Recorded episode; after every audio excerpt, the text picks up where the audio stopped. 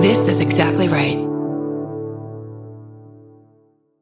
If you're like me, you're always looking for a story to dive into. Whether it's a family drama or a mystery to solve, the key to getting hooked is the details. I need rich visuals and intricate storylines. And June's Journey has that and more. June's Journey is a mobile mystery game that follows June Parker, a daring young woman, on a quest to uncover the truth about her sister's murder. This is your chance to test your detective skills because you'll play the game as June herself. Explore beautifully designed scenes from the 1920s, like lavish estates and gardens, and don't forget to keep an eye out for hidden clues. And if you play well enough, you could make it to the Detective Club. There, you'll chat with other players and compete with or against them. June needs your help, but watch out. You never know which character might be a villain. Shocking family secrets will be revealed, but will you crack the case? Find out as you escape this world and dive into June's world of mystery, murder, and romance. It's all just one tap away. Discover your inner detective when you download June's Journey for free today on iOS and Android. That's June's Journey. Download the game for free on iOS and Android. Hi, my name is Carrie. I live in Colorado and work as a hospice chaplain. In that role, I provide spiritual and emotional support to some of the most vulnerable among us. Those who are diagnosed with a terminal illness and expected to die within six months or less. This season of COVID has had an extraordinary impact on those who are already facing excruciatingly difficult circumstances. For those who receive hospice care at home, Many have not had a chance to spend cherished time with children, grandchildren, siblings, and friends who are unable to visit due to travel restrictions, border closures, and the risk of virus exposure. This also means that family members who would ordinarily jump in and lend a hand with the intensive responsibility of 24 7 care for a loved one who is dying are less available to provide the kind of practical and emotional support families need. Many who are terminally ill also receive hospice care in nursing communities, and that has proven especially challenging as a result of state restrictions to protect this population from devastating outbreaks. Family members and hospice support staff are rarely permitted to visit nursing community residents in person right now. Although family members are occasionally able to schedule window or outdoor visits, these are typically limited to 30 minutes or so. They're dependent on weather and difficult or impossible to coordinate for those who are bedbound. And unfortunately, window and outdoor visits are incredibly confusing for people who have dementia and frustrating for those with hearing and visual deficits. Telephone and video visits are typically not optimal or possible for the same reasons. So imagine that you're living in a nursing community. Anticipation builds as you're wheeled to an outdoor visiting area where your wheelchair is locked in place six feet away from your son or sister or best friend you haven't seen in six months. You can't hear what they're saying because you're too far away. You can't watch their lips because they are wearing masks. Can't hug them and aren't allowed to sit with them and enjoy your favorite lunch they picked up on the way to visit someone inside a nursing community during the pandemic in the state of Colorado, your loved one must be actively dying to qualify for what we're calling compassion visits. Occasionally, hospice support team members are permitted to visit during this short window of time. When people are dying, their greatest need is almost always to spend time with those who are closest to them, reflecting on memories, verbalizing expressions of love, offering forgiveness, seeking reconciliation, and sharing hugs and kisses. There's usually some level of fear about the dying process, concern regarding unfinished business, and a desire to address these issues. When family members, friends, and support staff can be present to offer reassurance, calm anxiety, answer questions, and respond to unmet emotional and spiritual needs, the dying process is more peaceful for the person who is dying and also for family members and other companions during the process. It's important to know that when we're actively dying, that period of time when in-person compassion visits are allowed, we can generally hear what's going on around us, but are minimally responsive and don't have the energy to engage in conversation. During this especially tender time, I encourage family members and friends to keep talking to their loved one and watching for subtle signs of response, usually a facial movement or eyes opening briefly.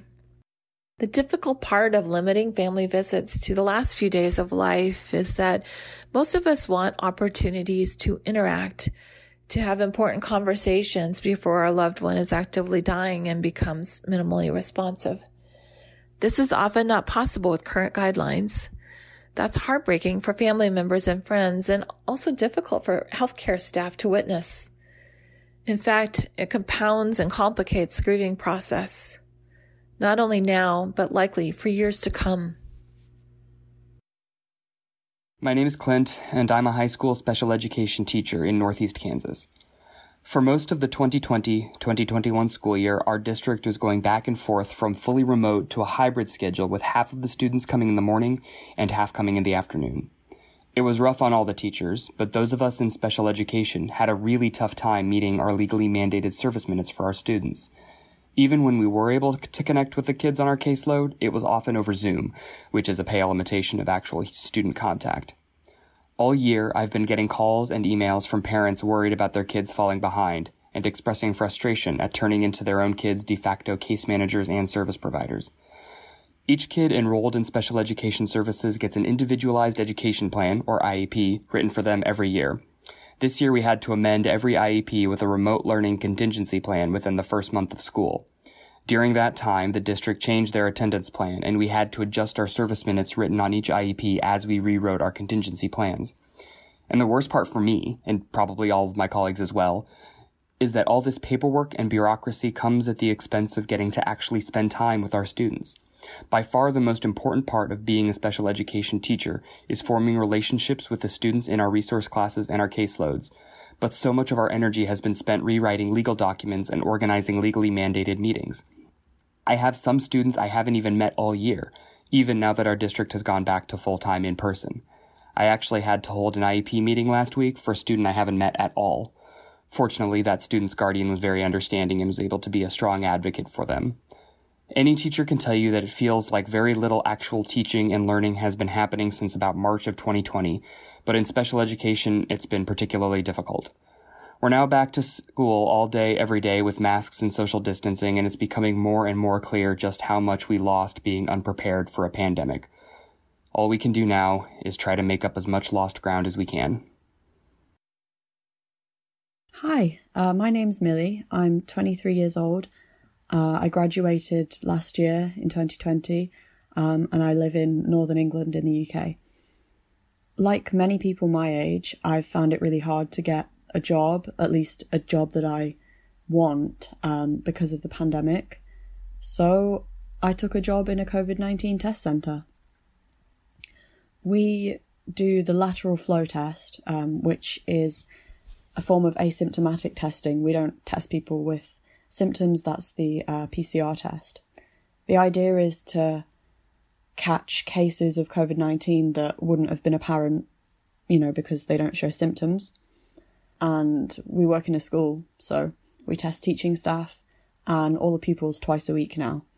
Uh, although the government guidance changes pretty much every week. So sometimes we're telling people to swab their tonsils four times, sometimes it's five, sometimes it's just two on each tonsil, Sometimes it's just up a nostril. Uh, we're really playing it by ear. And it seems quite inconsistent, the guidance. Um, so we're just learning to try and be as accurate as we can uh, under the changing circumstances. And we're all absolute beginners. My own degree was in French. I have no medical background. Um, the only people at our test centre with a medical or scientific background are our lab technicians, and they taught us to be really meticulous and careful when we process the samples. We've seen some hilarious things. Um, some of the kids have asked what the tonsils are. Um, some of them swabbed the outside of their neck when we handed them the swab. The kids are very resilient and they're adapting remarkably well to this situation. I think it's other people who are having a hard time.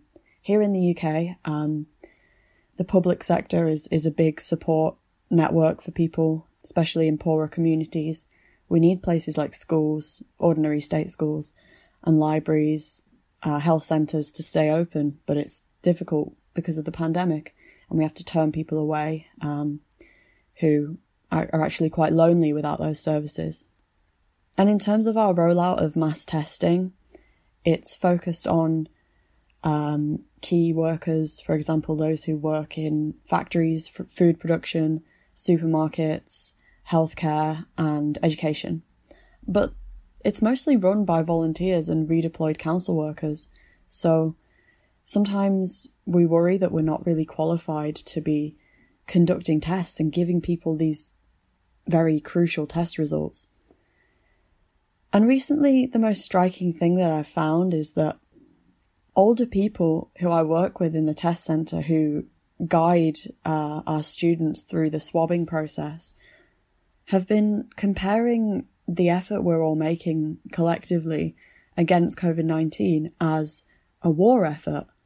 And, you know, that these are the people who they can remember their parents being involved in, you know, the war effort of the, the Second World War.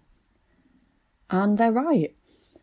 You know, much like how women during wartime moved to working in factories, environments they'd never worked in before.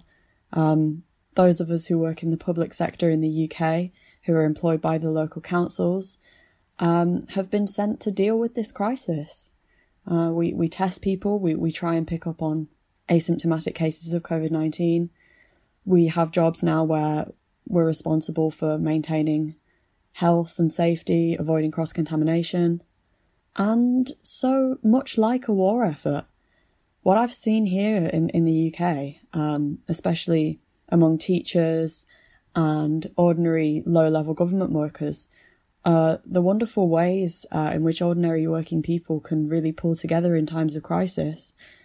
And it's been amazing to see how it's brought people together, even though, of course, there's a lot of hardship. Um, ultimately, just like with a war effort, everybody has pushed their limits and found something to do.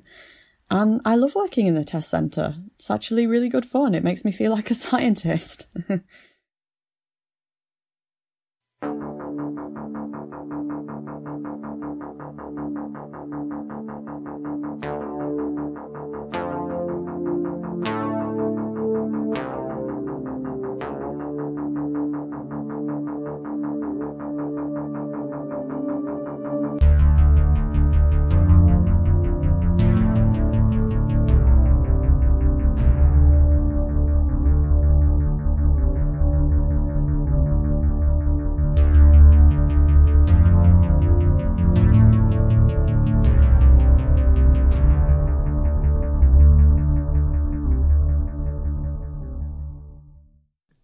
Thank you so much to everyone who has shared a firsthand account with us for this series, for this episode, for just filling out the Google Doc, everything. We really appreciate it.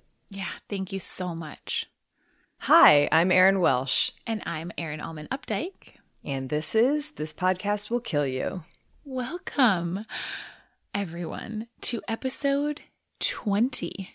20. 20 episodes in our Anatomy of a Pandemic series covering the COVID 19 pandemic. It's been a lot. It's been a lot.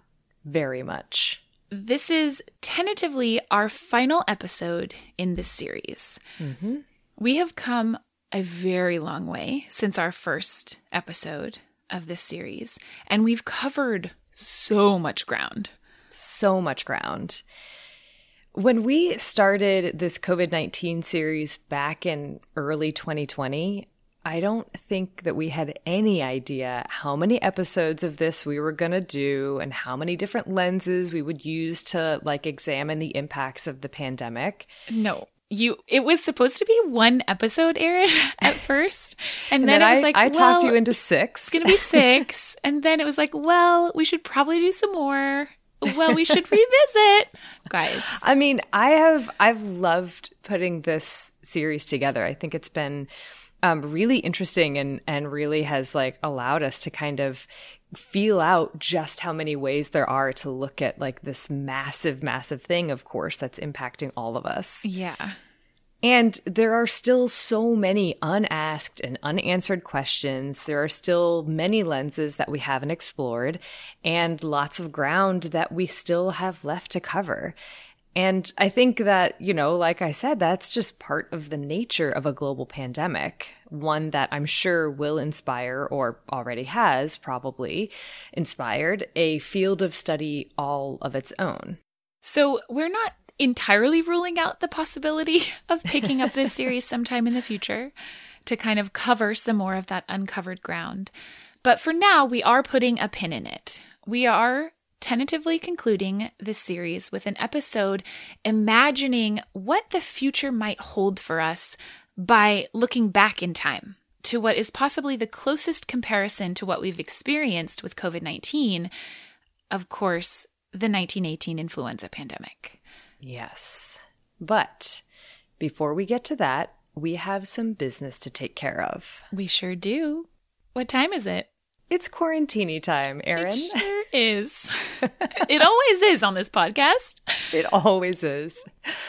We thought that for this last episode in the series, and especially for the topic that we're covering, that the corpse reviver number one would be a good choice, an appropriate choice. I absolutely love it. So, if anyone doesn't remember or hasn't listened, our very first quarantini of all quarantinis, that is from our very first episode, was Corpse Reviver number 2 mm-hmm. which we called the H1 drink one. Yep.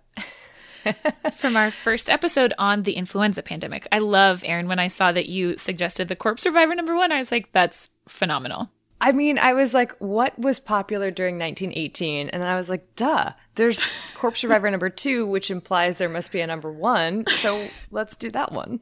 It's going to be interesting to do a non alcoholic version, but that's okay. So, what is in this quarantini? Ah, yes. So it is.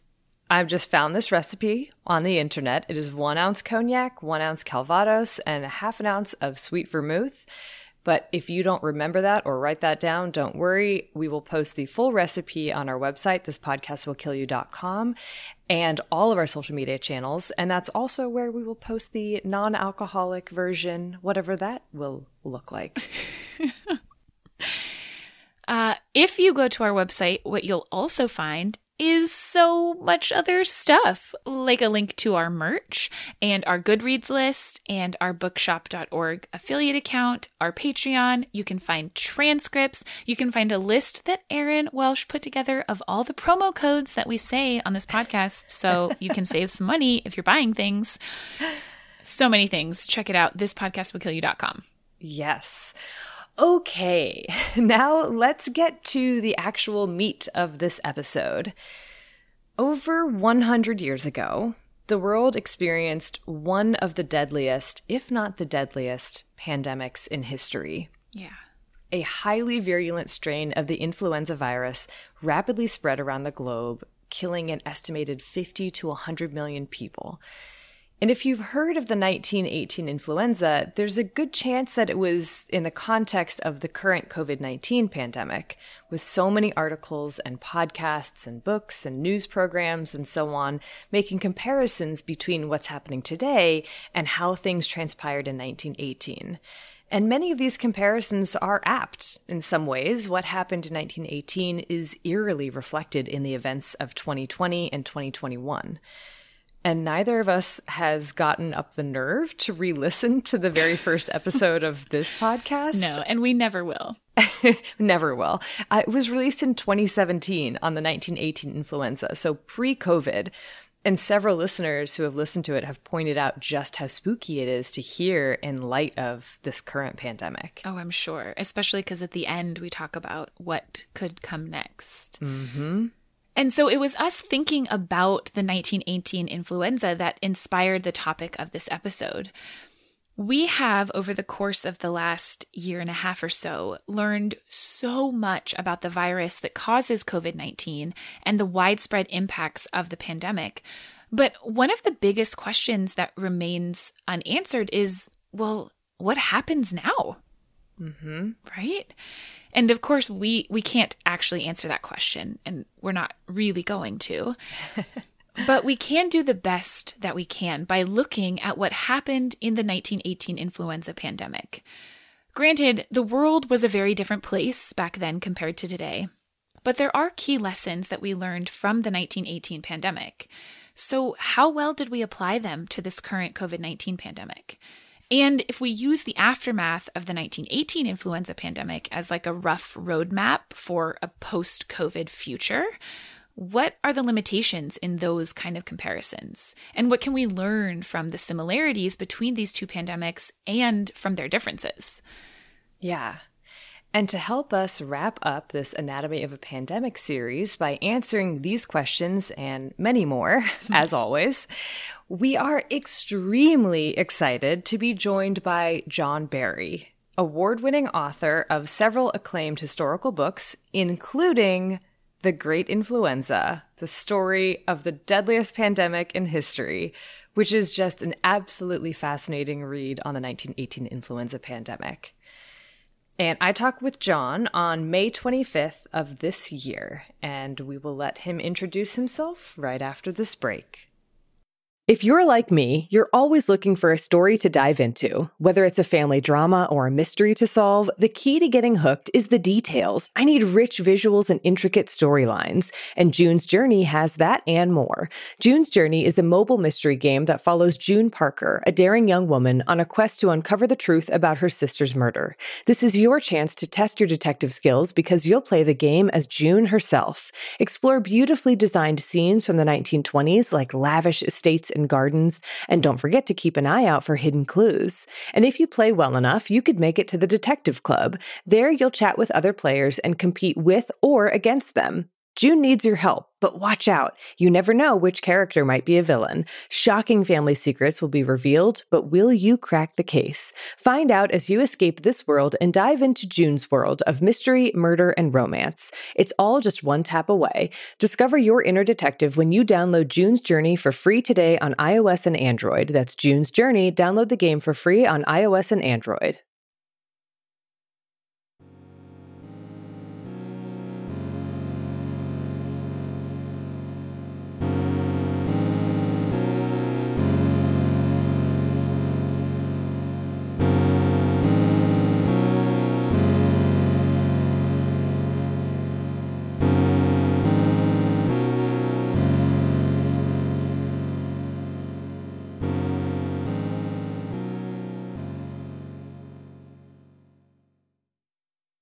I'm John Barry. Uh, consider myself a writer before anything else, but uh, a couple of my books have ended up involving me in uh, policy.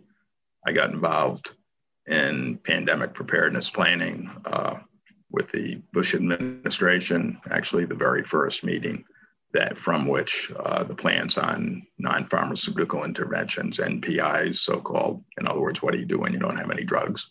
Then worked a little bit with the Obama administration during the 2009 pandemic and so forth.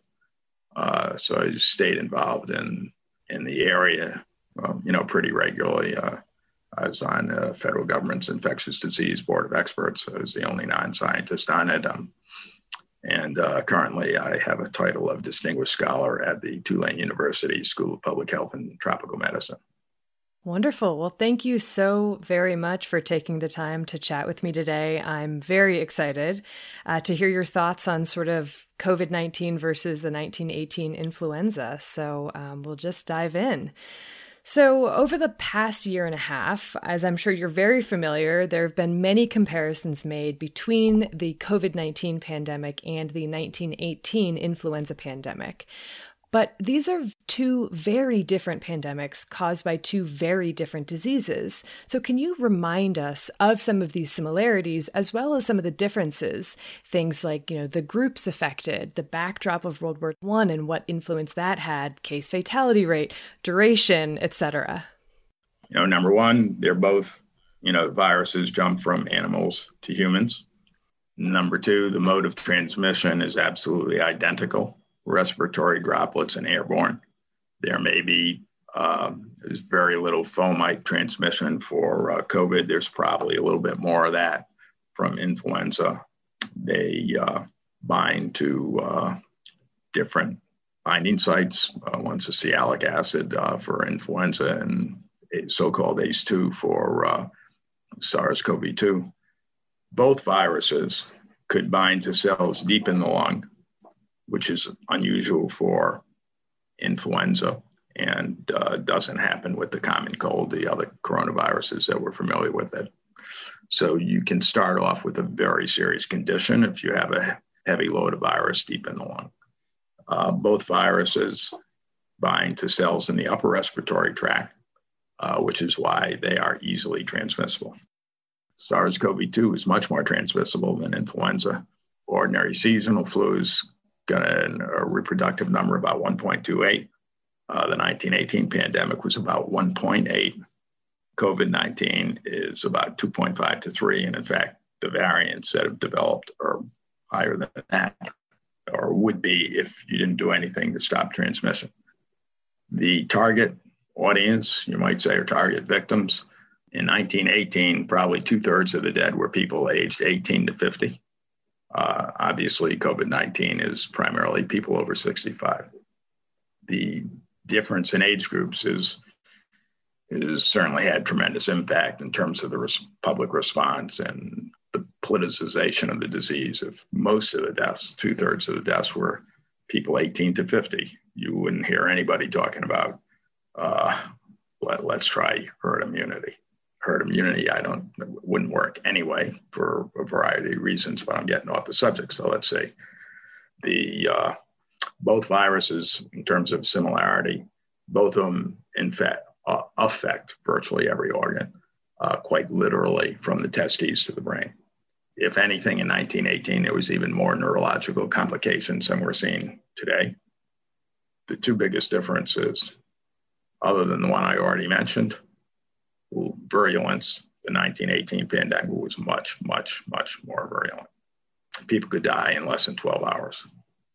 They could die with horrific symptoms. Now, most of the deaths were secondary bacterial pneumonia infections, which antibiotics would help with today. But even today, the uh, case fatality rate for bacterial pneumonia following influenza is about uh, seven or eight percent. So that's roughly a quarter of uh, what it was back in 1918. It's still quite high for that disease. That aside, there were many, many deaths that were directly caused by the virus. So called long COVID, that same phenomenon occurred in 1918.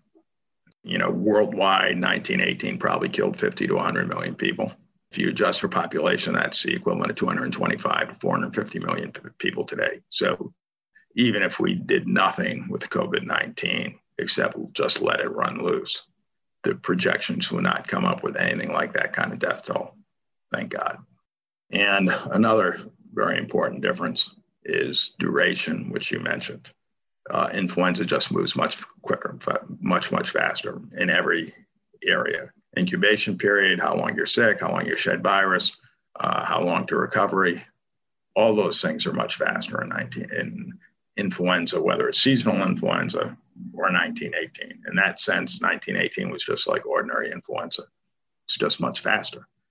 So in, in 1918, probably as much as two thirds of the dead uh, died in a period of, of really weeks, maybe 14 weeks or so in the fall of 1918. Uh, and in any particular place, it was faster than that because influenza then would go through a community in six to 10 weeks, it would peak. And when it was gone, it was essentially gone. So there were waves in 1918, but they were very discreet. Obviously, COVID 19 has been around for much, much longer now. Certainly, a lot of that is because we interfered and tried to stop transmission which I certainly applaud. It saved hundreds of thousands of lives in the United States alone. And that has stretched out the length of time we had to deal with the virus, no question. But even if we had not done anything but let the virus run, we would still be dealing with it. You know, so that's pretty much a rundown of the similarities and differences. Yeah, that's fascinating. So, one of the things you mentioned was this politicization of the COVID 19 pandemic. Uh, and it's true that it has been very highly politicized both in the US as well as in other countries. And, you know, going back to 1918, did we see a similar intersection of public health and politics? And if we did, how did that affect both the way that the pandemic played out as well as the aftermath? Uh, and what can that teach us about this current pandemic? There was a very significant political context in 1918, but it's very different from today. We were at war. And therefore, the government, the federal government, focused absolutely everything on the war effort. They wanted nothing to distract from it or detract from it. So this included any bad news, which they felt was bad for morale. And as a result, there was a lot of fake news in 1918, but it all came from the government. And the government was saying things like, this is ordinary influenza by another name. What people knew was ordinary influenza by another name. If, you know, someone is dying in less than a day after the first symptoms, sometimes in less than 12 hours. And people dying in such large numbers, you know, everybody knew it was an ordinary influenza by another name. Nonetheless, the government continued to insist upon that. And in almost every local community, uh, they echoed that refrain, although nobody believed it. So, but it was not, there was no partisanship. The entire country, probably more so than at any other time in American history, there was an effort by the federal government to control the way people thought. And also, probably more so than at any other time in American history, they were successful. But it wasn't partisan. This time around, obviously, it became highly partisan. Right comparing the involvement of politics in public health, what was the aftermath of that like in 1918? Or what can we learn from that about, you know, and apply it to today? Are there any lessons to be learned about this involvement of politics and public health in terms of pandemics? Yeah, the, the two lessons from 1918 that are pretty clear. Number one, tell the truth. And number two, so called non pharmaceutical interventions Again, what do you do when you don't have any drugs that they work? So those are the two lessons. And, and they're intertwined.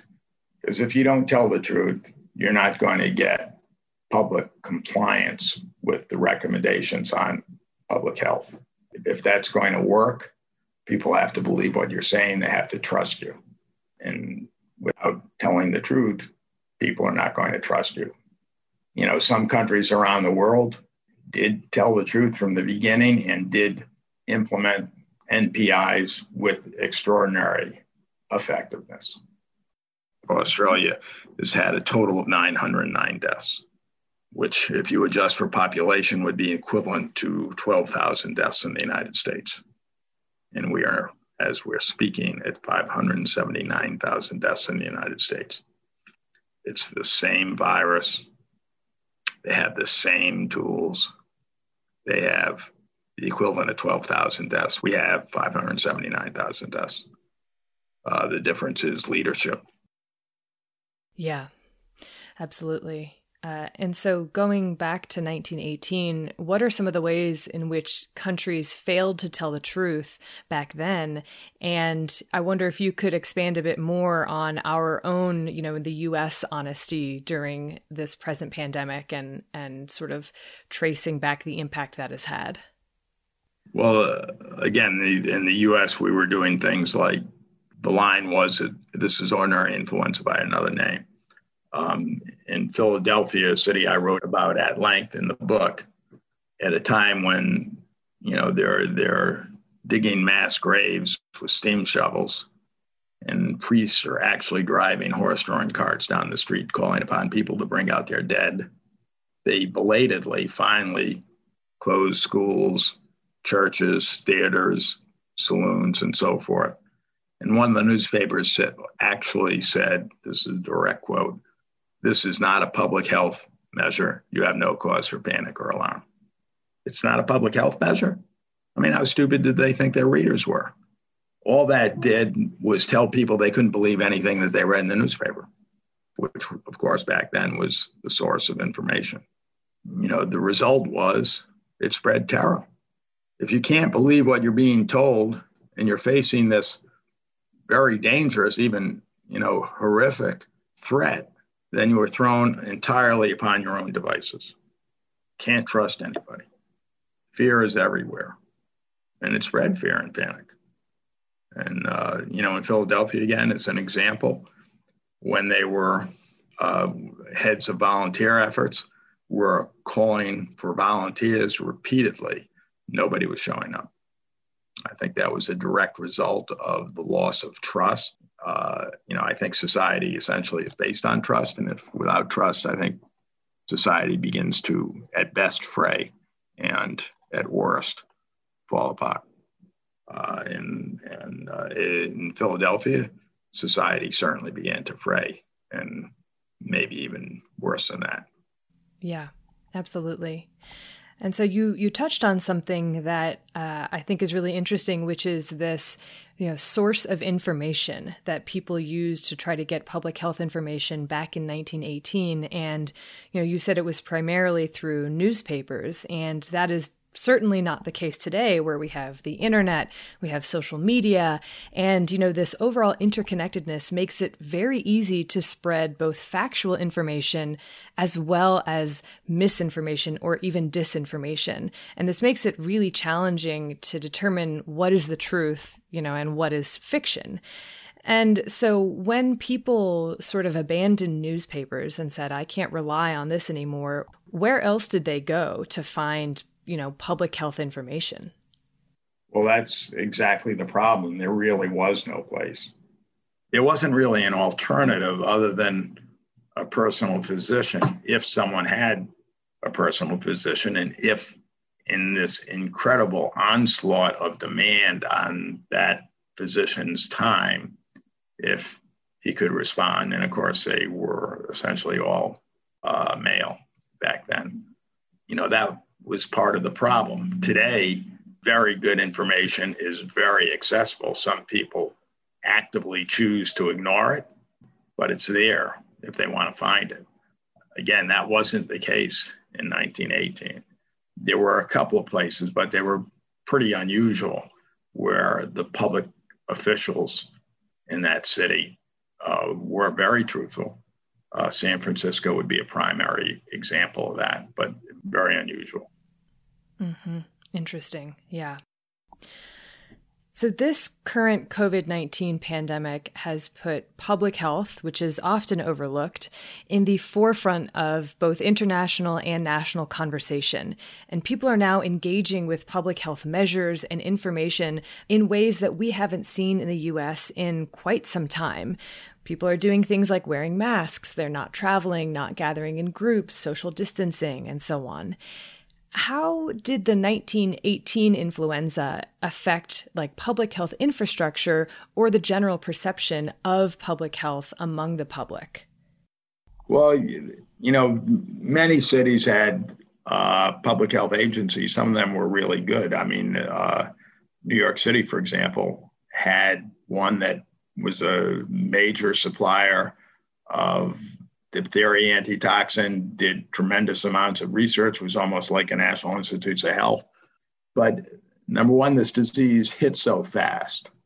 And in most places, the public health authorities were complicit with the rest of the government in terms of false reassurance because of the war. You know, there wasn't really a relationship with the so called public health infrastructure. You know, pretty much every city tried to organize.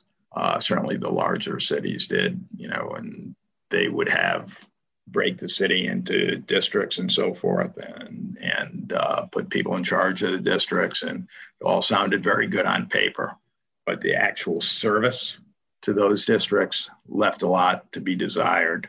Uh, you know, it was just so overwhelming, and they just didn't have the people for it in terms of numbers of personnel, a, a, huge percentage of the doctors and nurses were actually in the army. They had been drafted or volunteered.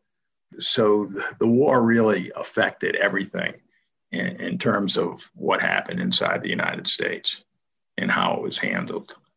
In terms of the spread of the disease, I think the war was a very minor factor you know, there are people who think it's spread around the world. Uh, I think they're not thinking through what they're saying. We've had influenza pandemics that m- managed to cross the ocean in the 1600s when it took weeks to cross the ocean. So you don't need an airplane. Uh, and of course, much of the world, I mean, all the world in 1918, you know, Africa, South America, they were not at war and they suffered grievously uh, from the pandemic. You know, I think the only impact the war had was it probably accelerated the spread in Western Europe a little bit, maybe more than a little bit, but we're still only talking about a few weeks difference. Hmm. That's really interesting. Yeah, I hadn't I hadn't really thought of that before, but that does make uh, a lot of sense. So, how did the 1918 influenza affect the way people viewed the role of public health in their day to day lives, like once the pandemic was over? Well, I think we got back to normal quite rapidly. You know, the, for most of the cities implemented some kind of NPI, It was all city by city. In most cases, it wasn't even a state, and certainly the federal government didn't play a role in it. But again, the duration is so critical. We're, we're talking about, you know, several weeks that these rules, restrictions would be in place. You know, almost nowhere was it longer than five weeks. And usually it was shorter period than that. And plus, they were less intrusive than what we went through. Uh, you know, no businesses were affected unless they were like a saloon or a theater, because essentially every business practically was regarded as uh, you know essential war and so forth. All the factories remained open, and you know there was a tremendous amount of absenteeism. You know where we have data from war industries like shipbuilding, it was generally between 40% and 60% of the workforce was absent, either sick or caring for somebody sick or just afraid. And you know mines, for example, according to Metropolitan Life Insurance, over 6% of all the miners aged 18 to 50 died. And you're talking about dying in a matter of weeks again. But when it was over, it was over. So we, you know, having gone through this horrific experience for a period of weeks, everybody and the disease then disappeared and people went back to normal very quickly at the same time, almost to the day, practically. Uh, obviously, it would be a little different from depending where you are geographically and where the pandemic hit. But the war ended on November 11th, just about the time in a lot of cities, a lot of parts of the country, the second wave of the pandemic ended. Uh, so you had this tremendous exuberance at the end of the war. So things did return to normal quite rapidly. You don't build permanent new habits over a period of a few weeks. That's really fascinating to think about, especially in comparison with the COVID 19 pandemic. Uh, and so, you know, we, this pandemic is not the first one to happen in our lifetimes, or at least not the first disease outbreak or large epidemic. But, you know, we kind of often have a short attention span. And so, you know, you mentioned that the 1918 pandemic, people wanted to move on with their lives. And given the difference between the 1918 influenza and the COVID 19 pandemic, do you think that the duration, the longer duration of COVID 19 might make this pandemic live in our collective consciousness a bit more vividly for a bit longer? This time around, you know, having lived with this for more than a year, yeah, I think it will affect our habits and everything from architecture. I think maybe we'll go back to having windows you can open when they build a new building. That would be nice. You know, obviously, we're talking by Zoom. I think Zoom, it was already here, but I think its expanded use is certainly going to uh, continue. And, you know, are people going to go back to shaking hands? I think they probably will. But yeah, having gone through this for more than a year, certainly will have impact on everybody who went through it. And uh, I think we'll remember it and write about it more so than in 1918. I think there'll be a lot of novels coming out of it and a lot of nonfiction books more so than in 1918. Again, what behaviors, how much our behaviors will change, that's not entirely clear. But I think they, it will change at least somewhat. Right. Yeah, definitely. So, switching gears a little bit, uh, one of the things that I wanted to talk about for this pandemic is how one of the few bright spots has been how the global scientific community has really come together in many ways, collaborating and sharing data. There's been a lot of publishing of open access papers, people working across disciplines. How does this compare to the scientific information sharing during the 1918 pandemic? Well, number one, of course, in the middle of the pandemic, the world was still at war. So the German scientific establishment was certainly not cooperating with the American scientific establishment. Perhaps even more importantly, the communication was entirely different. You couldn't communicate with somebody internationally very easily. And of course, the whole scientific infrastructure was a tiny fraction of what it is today. At scale, you can't compare. However, in terms of actual work, you can. Just as today, basically every scientist that had anything to contribute turned his, or in a few cases, her attention to influenza. And uh, again, it, it moves so quickly. There was a first wave that was uh, hit or miss, entirely missed a lot of places. Where it did hit, it was extremely mild. And it also, to quote a scientific assessment of the time, it had a tendency to peter out. You know, nobody started work on anything in the first wave. There was no reason to. The second wave shows up in the middle of September and it's gone by the middle of November, depending on where you are. Even today, with every tool we have available to us, we, our scientists would not have been able to respond that quickly.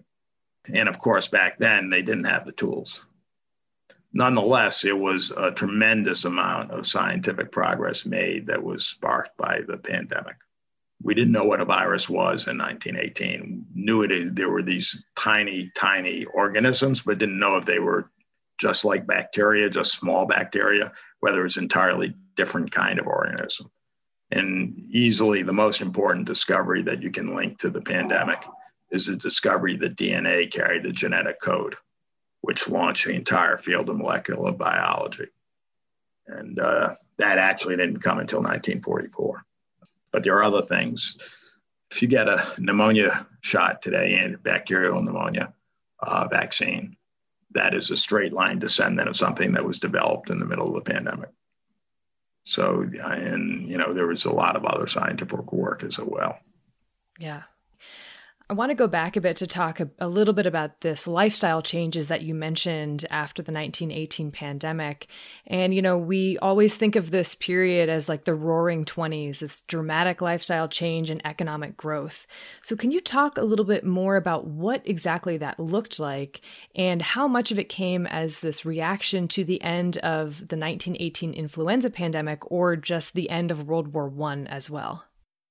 I think the pandemic probably had some small piece of the uh, sense of fatalism and ennui.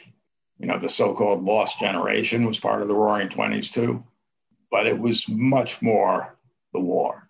You know, the, the roaring 20s was worldwide from Sydney, Australia, Berlin, Paris, London. In Europe, 20 million people died in World War One. 10 million soldiers. The United States lost 53,000 soldiers in combat. So, it's the same age group, the same demographics, the same, uh, and you know, 10 million civilians. And it was the stu- one of the stupidest wars ever fought, without a doubt. Uh, with the worst generalship, talk about waste. So I think that was an important part of the attitude of the roaring 20s, the fatalism, the let's party, nothing else matters. Also, you had a, in the United States an utter collapse of agricultural prices. You know, the US during the World War I had fed France, Germany, Britain, and so forth because all their farmers were in the army. US farmers greatly expanded the physical acreage that they were farming And there was tremendous overproduction when the war ended and prices utterly collapsed. Farm economies went into depression right after the war and stayed there. Then you had a serious recession in 1920 and 1921. Only after all that did you get to the roaring 20s. So I think, you know, the, the pandemic had a little bit of impact on it, but it was much more uh, the other things, particularly the war. Mm-hmm. Yeah, that makes sense. So, based on that, do you think we can expect to see any sort of roaring 2020s or not so much? Are the two even comparable? You know, I think number one, we've already gone through our recession. So, we will, uh, you know, hopefully have a very strong recovery. It looks like we will. I hope we will. I think we will in terms of the economy. You know, people have been penned up for more than a year. So, and there'll be some of that. It won't have the sense of desperation or fatalism uh, or survivor guilt that existed in the 1920s. So there, it'll, it'll just be fun, I hope, for everybody. Uh, so psychologically, I think it'll be a lot different. But in terms of uh, you know activity, there will probably be some similarity. Yeah, well, looking forward to that, at least. so, while we can look to the 1918 influenza pandemic for some clues as to what the future might hold for us post COVID 19, there are also many limitations in using the past to try to understand the future, in part because our global society is so vastly different today than it was 100 years ago. So, can you talk a little bit about some of these limitations in applying lessons learned from the 1918 influenza pandemic to today's reality? Well, in terms of the lessons, the public health lessons, uh, I think they're exa- they've been confirmed. Number one, tell the truth. And number two, non pharmaceutical interventions work. Social distancing, et cetera, works. Um, I can tell you, because I was part of the conceptualizing of the plan, not the actual writing of the plan uh, for the federal government that transparency is written into the very, you know, it's like the highest priority in the federal plan. And every state plan is pretty much modeled on the federal plan. So transparency is written high up there, highest priority of every state pandemic plan. The problem is, as you know, as every football coach will tell you, you got to go out there and execute the United States didn't execute, you know, for political reasons, unfortunately. Uh, other countries did execute. So I don't. I think the the lessons from 1918 are absolutely valid and been, you know, validated uh, by the experiences both in the United States and in other countries where they've done it right. Yeah, definitely. It does seem a bit frustrating that these lessons that we've known about for so long, we still fail to actually like like you said execute. So, what are some things that you hope that we keep from this pandemic, either personally or as a society? Well, there will be future pandemics. There's no question. You know, we had anticipated uh, influenza pandemic. That's why all the preparation was done. It turned out not to have been an influenza virus. Uh, I mean, the reality is, we you could argue we got lucky for a lot of reasons, which I mean, obviously, the 1918 virus, infinitely more virulent, you know, if we'd been hit by something like that, or even SARS 1, which is 10% case mortality. If the SARS 1 virus had become easily transmissible between people, then we would be in a totally different place than we are now. So, given the fact that there are going, you know, in influenza viruses that are going to jump species from animals to humans, they're still out there. Uh, there, there are just a lot of there are viruses we've never heard of. There are other coronaviruses. Uh, the, you know, there are, are, a lot of threats, and the public health lesson. You know, hopefully next time around, uh, people will have learned that telling the truth matters. You know, the only time in Trump's entire presidency that he cracked 50% and approval rating was a couple of days after he declared war on the virus in March of 2020. It's the only time people, you know, want to rally around a leader. You know, the irony is, for political purposes, the best thing he could have done was take on the virus and deal with it. Might very well have been reelected. Instead, he said, the federal government is a backup. In a national crisis, when the head of the federal government says the federal government is a backup, I mean, that is not leadership. That is the absence, the abdication of leadership.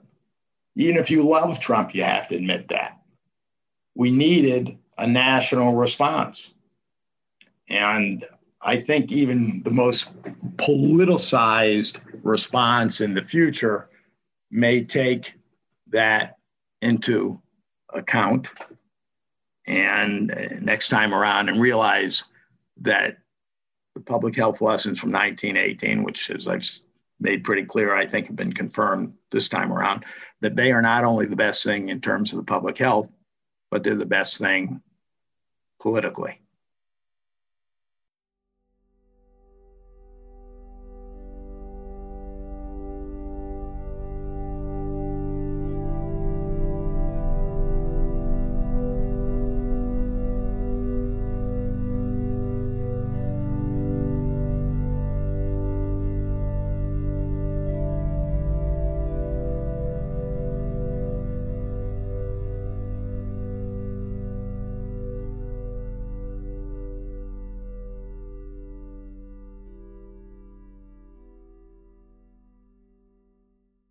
Thank you so much, John, for taking the time to answer all of those questions. I had an absolute blast chatting with you. I loved getting to listen to it. And as always, I'm jealous that I couldn't be there, but you did a phenomenal job. So, well, thank you. let's do what we always do and go through the top five take home points from that phenomenal interview. Let's do it. Okay.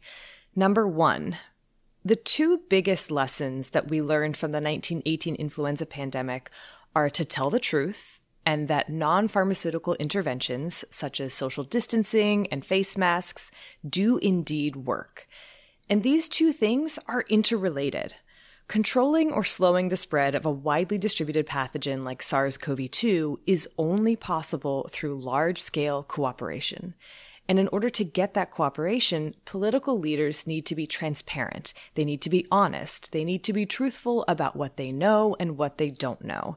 This is the only way that they will earn the trust and respect of the public and get the public's cooperation to participate in these non pharmaceutical interventions, which save lives.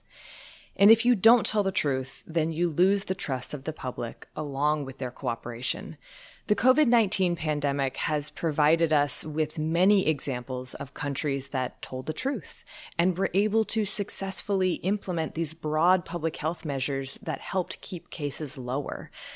But there are just as many, if not more, examples of countries that did not do a good job of telling the truth.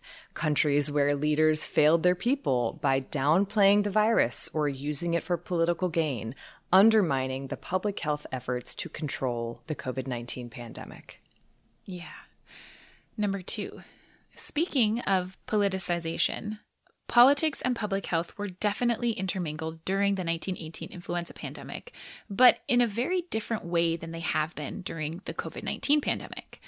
Using the US as an example, Involvement in World War I affected the way information spread to the public to a very great degree.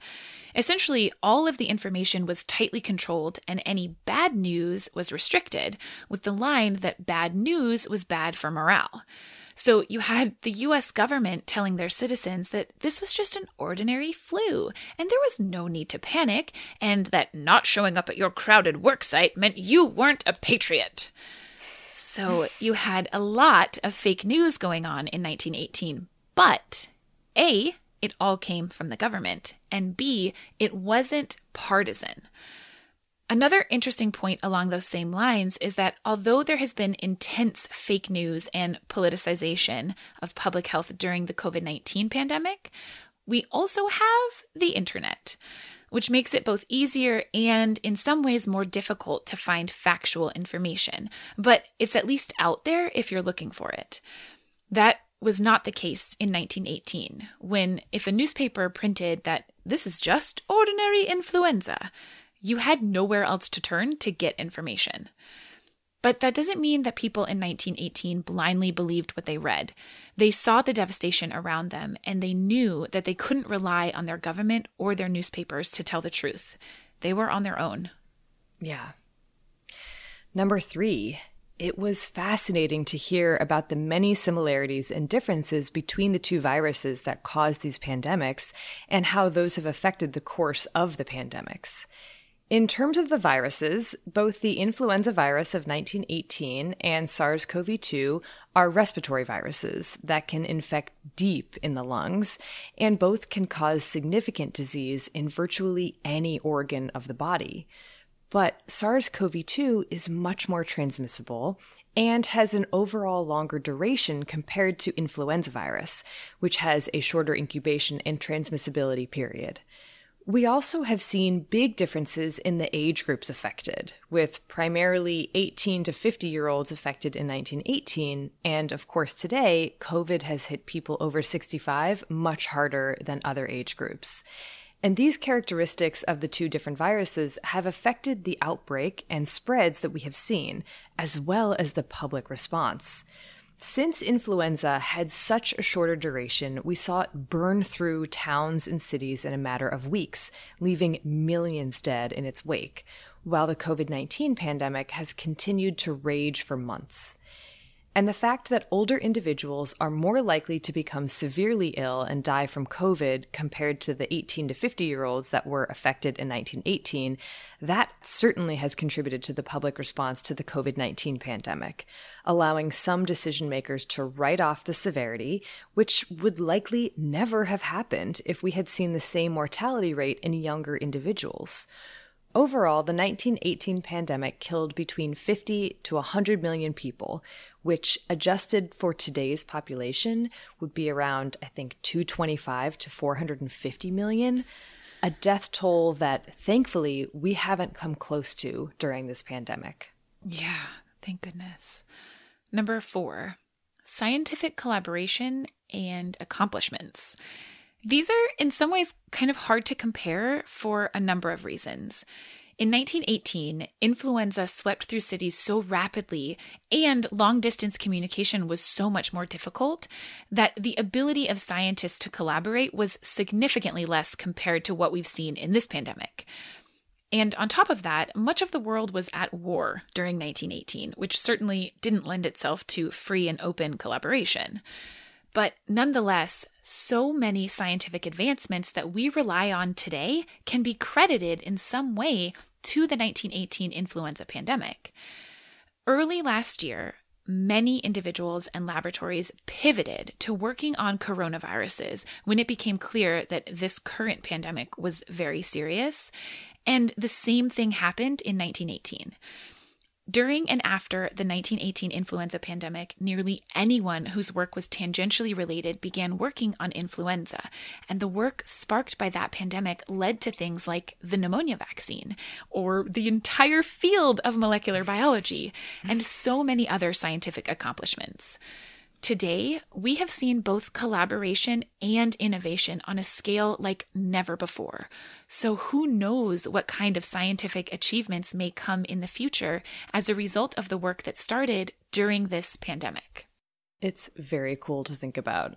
It's kind of exciting. Yeah. Number five. So, back to our original question Where do we go from here?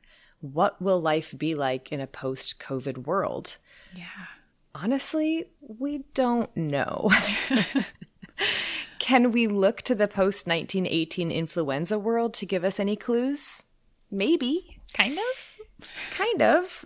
One of the most substantial differences between the 1918 influenza pandemic and the COVID 19 pandemic is in their duration.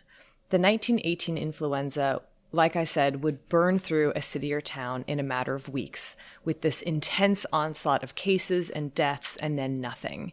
And this is why we see these discrete waves in the pandemic of 1918. This rapid spread meant that compared to COVID 19, very few businesses were substantially affected or affected for very long. There were some shutdowns in 1918, but they didn't last that long either. During the COVID 19 pandemic, our day to day lives have changed, in many cases dramatically. And this change was not weeks long, like it would have been in 1918. We're going on over a year now. Yeah. Of course, the longer duration of COVID 19 has been due in part to these non pharmaceutical interventions drawing out the pandemic, but that's for a very good cause, reducing the number of cases and deaths. Yeah. But what is undeniable is that for nearly a year and a half, the COVID 19 pandemic has been sewn into the fabric of our lives in the way we talk to each other, in the way we view other people, in the way we think about our future, both in the mundane, like meal planning for two weeks at a time, and in the more abstract, like what's important to me about my job, my home, my life. Yeah. We all probably have some muscle memory of what it's like to live in a non pandemic world, but I think it will take some getting used to. In the 1920s, the world was coming out of a brutal, deadly war and a devastating pandemic, both of which targeted this younger generation most of all. The result was a combination of survivor's guilt and a readiness to get back to normal. Not to forget what happened, but just a desire to live and experience new things. And that, in part, is what kind of led to the Roaring Twenties. But I think that we may see something similar in the years to come. But just as the people who lived through the 1918 pandemic never forgot its impact, I hope that we remember some of the lessons of the COVID 19 pandemic and actually apply them to the future because this won't be the last pandemic, maybe even likely even within our lifetimes. Yeah. We've we've said that before and we'll just continue saying it. It will always be true. Yeah. yeah. Yeah. Wow. Well, I thought this was a very interesting one to end on. I think Yeah. it's the first time we've like interviewed someone who's a historian, like looking Yeah. looking backwards to tell Looking us what to expect. I love it. I mean, I th- I think that's something that we kind of often do in our normal episodes, right? Is we look to the history of a disease or a pathogen to try and understand the impact that it's had. So I think it's it's kind of nice to wrap up this series for now by by looking back to the most recent pandemic that we can compare to. Yeah, absolutely. Well, on that note, thank you again so much, John, for taking the time to chat and for sharing all of that information. It was just so fascinating. Yeah. And thank you again as well to everyone who has written in to share your story with us, whether we were able to share it on the podcast or whether we just read it in our Google Doc. Thank you so much. We feel really grateful that we got to listen to and share so many of your stories. Yeah, absolutely. Thank you to Bloodmobile for providing the music for this episode and all of our episodes. Thank you to the Exactly Right Network, of whom we're very proud to be a part. Thank you to you, listeners. You've been with us for quite a long journey, and we really appreciate you coming along for the ride. Yeah. And thank you also to all of our patrons. You guys are amazing. Absolutely amazing. Well, until next time in one of our normal episodes, I guess, wash your hands. You filthy animals.